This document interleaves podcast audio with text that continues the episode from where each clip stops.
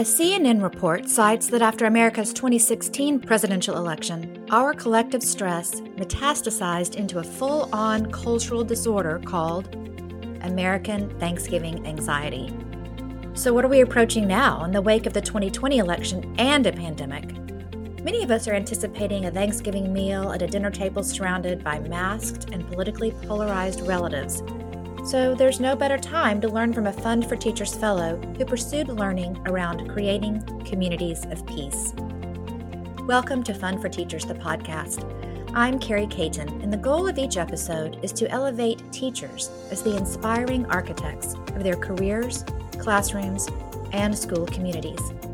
Today, we visit with Treena Thibodeau, a middle school English teacher at New York City's Chinese English dual language pre K through 8th grade public school.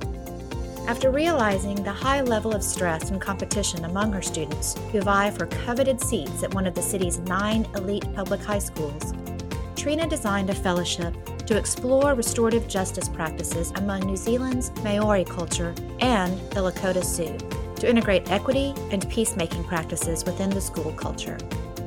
We caught up with Treena in her classroom to talk about what she learned on her fellowship and what we can apply not only with students, but also with our larger communities. I'm going to start where I tend to begin with the fellows with whom I have the pleasure of speaking on this podcast is what drew you to teaching? When I was younger, um, and I loved reading and writing, and I wanted to be a writer, and the thing that I always heard was, you should be a teacher. And so uh, growing up, the idea of being a teacher seemed to mean that that was, that I had not, it would mean that I had not been successful as a writer. And I was so resistant to teaching. And then uh, in my 30s, I became a New York City Teaching Fellow. I'm, I'm cohort 16. Uh, so this was in 2008. And I am so glad that I did. I always like to quote a friend of mine who says, I write to discover, I read to feel connected, and I teach to empower.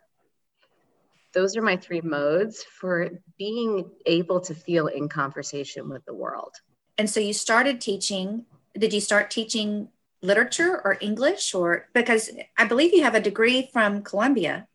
I do. I have an MFA, I have an MFA from Columbia. Um, so I w- I'm very interested in teaching writing in particular. I had no idea that I uh, would end up being a middle school teacher. When I went through my teaching fellows training, everyone wants to teach high school. No one wants to teach middle school. I think it's because no one wants to go back to middle school. It's that time. No one. It is so true. Our memories of middle school are so traumatizing that that most of us, I think, uh, just really associate that with that age. But I think that middle school is really a special place because it is an age where kids have the most responsibility matched with the least amount of agency. That is a tough spot to be in. And it's really uh, 12, 13, and 14 when we as a society begin to withdraw a lot of the protectiveness that we give to small children. But they're not old enough for the compensations of that older kids get with, with greater freedom and more agency. So they're in this sort of stuck in between place where they don't know where they belong. So my um, Fund for Teachers project was really about fostering community, how to make kids feel like they belong. So let's talk about that a little bit because the avenue down which you went to research community was very interesting and not typical run of the mill ideas. So talk about how you crafted what you did because it's it's really fascinating. Thank you. So, the Morningside Center for Teaching Social Responsibility was the first step in this journey. I had gone to their conference, they're wonderful. Um, I had gone to their conference and heard uh, Dr. Martin Brokenleg give the keynote address that year. And I was realigned. I it, it absolutely fired up my imagination with possibilities. Uh, he is an enrolled member of the Lakota Rosebud tribe and a psychologist. Uh, he has written the book Reclaiming Youth at Risk. And he talks about the things that you need for a strong human being. And those things are mastery, you need to feel like you're good at something. Generosity, we need opportunities to give back. Spirituality, whatever that whatever that means for you, and belonging. And there was such an intersection between that and things that I was reading about with restorative practices in schools in New Zealand. So I really wanted to go down that road and discover what are the schools in New Zealand doing and what are the ways in which they are making their First Nations students feel that their culture is valued. And then I want to get back to what you did in New Zealand, but but I also want you to talk about the second part of your fellowship. Didn't you pursue some restorative practices with some of the Lakota Sioux? Yes. So that was mostly through correspondence and sort of independent study. But a lot of the discoveries there were the ways in which they have discovered these wonderful practices for these four things you need to make a strong, healthy, happy human being. And the difficulty of living those practices in a culture um, where at a moment uh, now more than ever, but it's sort of, I think, always been the case in our culture where, where those things are not the values that are being reflected back to kids from the people who are in power here. So I wanted to study that and see the and look at the, the contrasts. I think that that is so interesting. And the results that you see, you can have kids that are given all of these tools for resilience, but they are so greatly challenged once they walk outside of the school because there's no support structure there to help them implement those those skills I think that they, I think that there are, but I think um, that it, it often ends up being very much who are the who are the the supportive adults that are in these kids' lives. And in my experience of schools in New Zealand and community in New Zealand was that there is a, a much tighter mesh. It's harder for the kids to slip through. There are more invested adults looking out for those kids. So, what did you find there? Was that one of the more surprising things that you found, or one of the more aspirational things that there there was more of an adult network? Um, it was a few things. One was spaciousness emotional and physical spaciousness that I felt in New Zealand. Uh, it's a country the size of California with the same number of people as New York City. So they their schools just have room. They just there's a lot of space and kids are able to walk around freely, go out into a really spacious corridor where there's couches and sit and work with a peer, work with a teacher. And so there was that tremendous sense of space. You felt it. You it was really palpable that you walked in that there was room there to be. The other thing is just that the social and emotional needs of both children and adults were so valued and so prioritized in very concrete ways. So, the schools that I visited in New Zealand, I visited two schools in Christchurch and two schools in Wellington, so the South Island and the North Island both. And um, they have deans of pastoral care, is what they're called, and they are there to support students in restorative practices, but also just to be an invested adult that is there for for the kids. Um, way way beyond what we sort of do with guidance counselors here. And then the adults are also supported. And i think that that is a really vital piece. Uh, i came back and that was one of my big takeaways from the project is that those of us who are in caretaking jobs need caretaking ourselves how does new zealand do that it um, so some of it was I went to a staff meeting, which was awesome. Um, they were so welcoming. And the school I visited had something called the Awesome Cup. And every week, someone who was on the staff would give the Awesome Cup, which might have like a trinket or a couple of cookies in it, and a note to someone on the staff who had done something that was kind that week, acknowledging that constant act of acknowledging the small things that might feel invisible, but that means so much. Um, and I, ha- immediately had this this warm feeling from that, and that was something really important that I wanted to bring back to my school was that you know this act of acknowledging one another and being able to talk about feelings very freely was so important. And they also they did a lot of things like they had teachers who would offer you know let's have like a running club or let's and that was built into their schedule. So like they might have time when they were working, but what they were doing was going out into the yard and like running laps together. Um, and here at, at my school, uh, I was able to offer some yoga classes, and I really tried to give some opportunities for teachers to interact around something that's not necessarily what we think of as under the purview of our professional duties. Yeah, I think that that's important.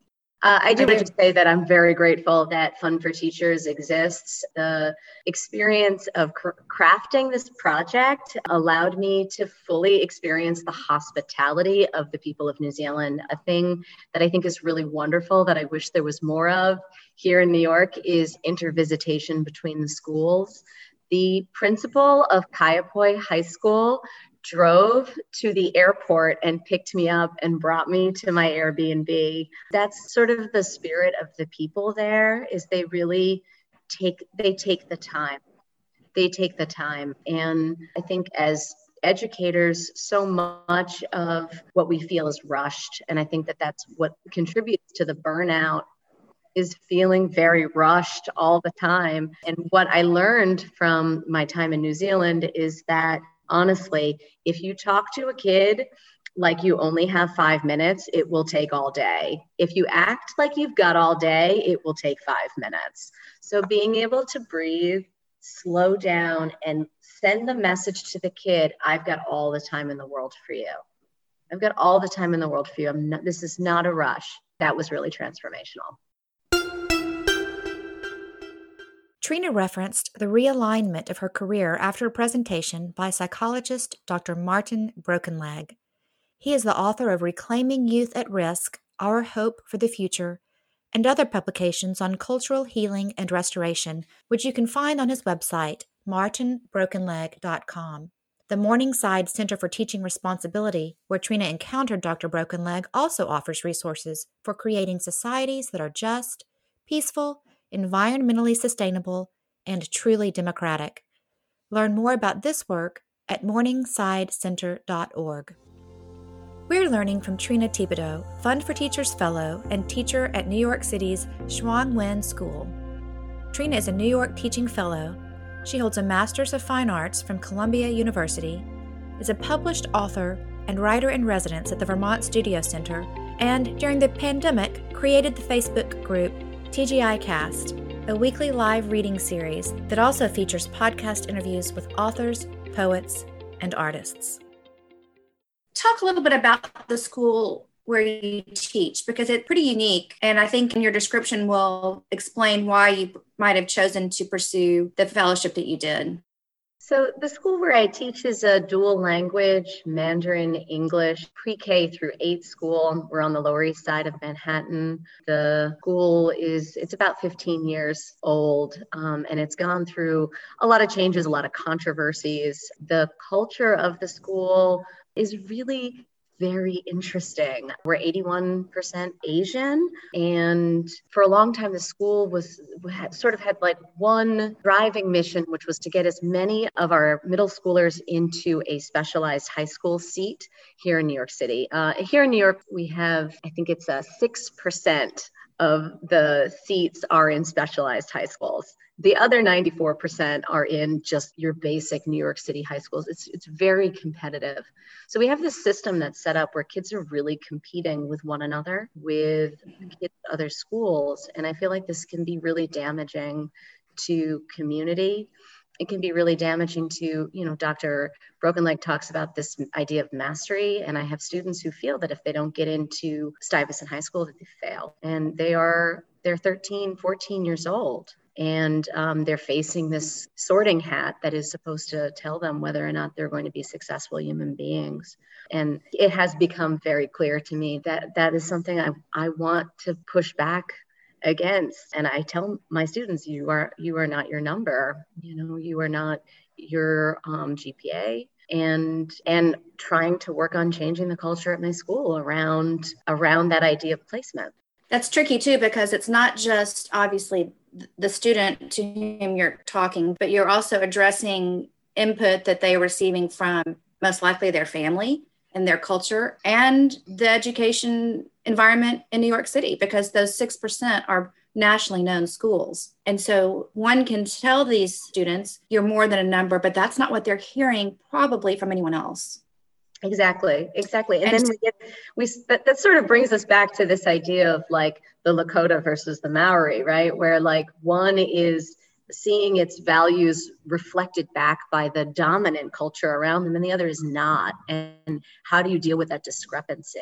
So what did you do when you came back?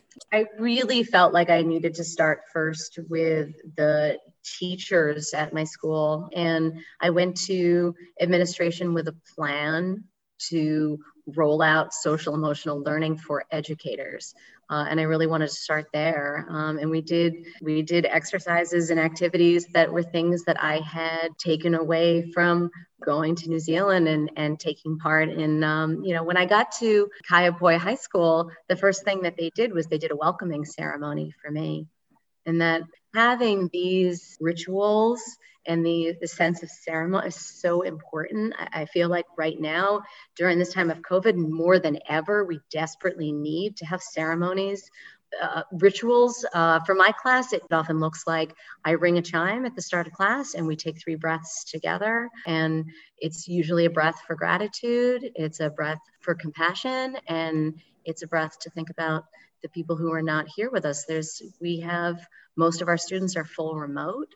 Um, how do we make kids that are not even here still feel like part of our community, you know, and that we are one school, we are one city, we are one world, and the kids are part of that. I leave here every day very grateful for my job and very grateful for my students. And everything that I do is really driven by the desire to make them feel you belong here. No matter what, you belong, you belong here. You're wanted, you're important. I see you once you do set that example and you do work as, with teachers to be the role models, how does that trickle down to your students? Because you talked about wanting to establish restorative circles and restorative conferences. What did that look like peer to peer for your students? Uh, yeah, absolutely. I mean, I think that it's a both a small shift and it's a large shift. It's both. And the cultural shift in my classroom following the projects beginning to institute restorative practices in my classroom. A lot of that follows. There's um, uh, there's there are books that are available that that give sort of scripts uh, you can follow for having people usually think of like the restorative circle but there are also like restorative chats and i'd say that's mostly what it's been um, one of the the key takeaways that i would tell someone if they just want to know something about restorative practices they can use in their life right now is um, assume best motive and come from a look to come at a person from their strengths. So making sure that I have fixed in my mind every student in my class has strengths. Everyone in my classroom and this is on my door because it, it's a key part of my teaching philosophy everyone that i will ever meet knows something i don't. Every student in my class knows something that i don't. And what is that thing and inviting them to bring that in, whether that's part of their home culture or whether it's just, you know, I've got a kid that's really into juggling, um, knowing what their strengths and their interests are and working from that place rather than from a place of, what are their deficiencies or where are the places where I need to pull them up? What can I shine a spotlight on? And I feel like the kids pick up on those cues and they do see that that's how we operate here in my classroom. And it makes it, I think it makes a difference to how they treat each other. I can sense, even on a Zoom call with fragmented Wi Fi and unstable internet, I can sense a groundedness in you and a peace that is it's not what i hear teachers expressing how they feel during this time I see in the media, I see on social media how frustrated and tired teachers are, how they're using five or 10 different devices to be able to teach virtually and to students in their classroom. I do not sense that from you. What is different about how you're managing your time right now and managing the space that you have around you and in you? I think um, it's a, there's a few things. It's having gratitude be part of my life inside and outside of school. Um, so I always tell my kids things I'm grateful for. A community practice for us, especially when, when I was in remote, was we would do three good things, three areas of celebration. If you have a room full of people, adults or children, on a Zoom call, and you ask everyone to put three things in the chat that they like in the world, in themselves, you'll see the smiles. You'll immediately see the smiles, you know, and and it's it's that um, that genuine, not spiritual bypassing, not forced, but just turning intention towards what are the things that make us happy and we're able to feel that that sympathetic joy for one another. Uh, one of the things that i talked about with my students this week is this idea that we can borrow joy from one another. And i you know i showed them a, a picture of my cousin's daughter from last year before the quarantine. She's she's uh, 10 years old and she's holding a sloth in this picture and you know the kids immediately were like oh and we talked about that feeling that you get when you see someone experiencing joy uh, when you see someone being included when you wit the the way that i feel when i witness an act of kindness is the same warm feeling that i get when i do an act of kindness myself so i really call attention to that and i think that my school is changing. We, we have new administration. We have new, we have new, we're under new leadership. We have a new principal who started with us last year. And one of the things that he started was calling attention to students who've done acts of kindness um, and making that be giving that time and space to be important. Yeah, making that part of the conversation and valuing that as much as academics. Yeah, yeah, yeah valuing that with your experience and your interests, and certainly the fellowship learning that you had, how would you encourage teachers, parents to insert peace during this chaotic time? I think it really starts with ourselves. It, starts with me. Um, it starts with being able to find the, that feeling of peace in myself if I am feeling angry, and I do, I do. Um, I would love to say that I'm a ray of empathy at all times in my school. That is simply not the case. But if I take three deep breaths, then I can usually find some place on my body that feels settled and calm. And I just focus on that. Always focusing on what are my students' strengths? What are the strengths in my community?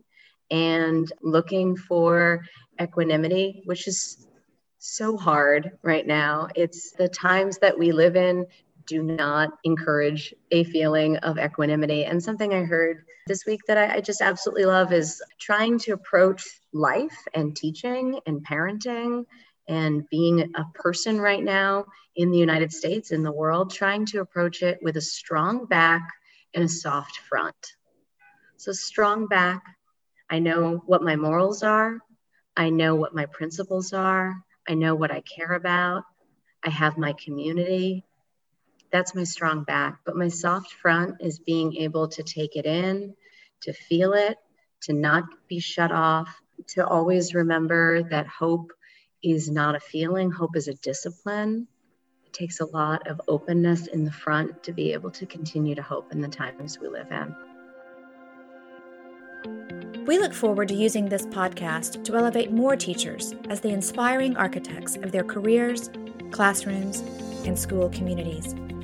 But you can learn from almost 9,000 Fund for Teachers Fellows now by visiting fundforteachers.org slash blog or check us out on Facebook, Instagram, and Twitter. Thank you, Fund for Teachers Fellow Treena Thibodeau, for sharing her fellowship learning around peacemaking and building community. You can read Treena's published work on therumpus.net, vol1brooklyn.com, and follow her on Twitter at Treena Thibs. That's T R E E N A T H I B S. I'm Carrie Caton. Thank you for joining us today at Fund for Teachers, the podcast. Until next time, keep learning and have a happy Thanksgiving.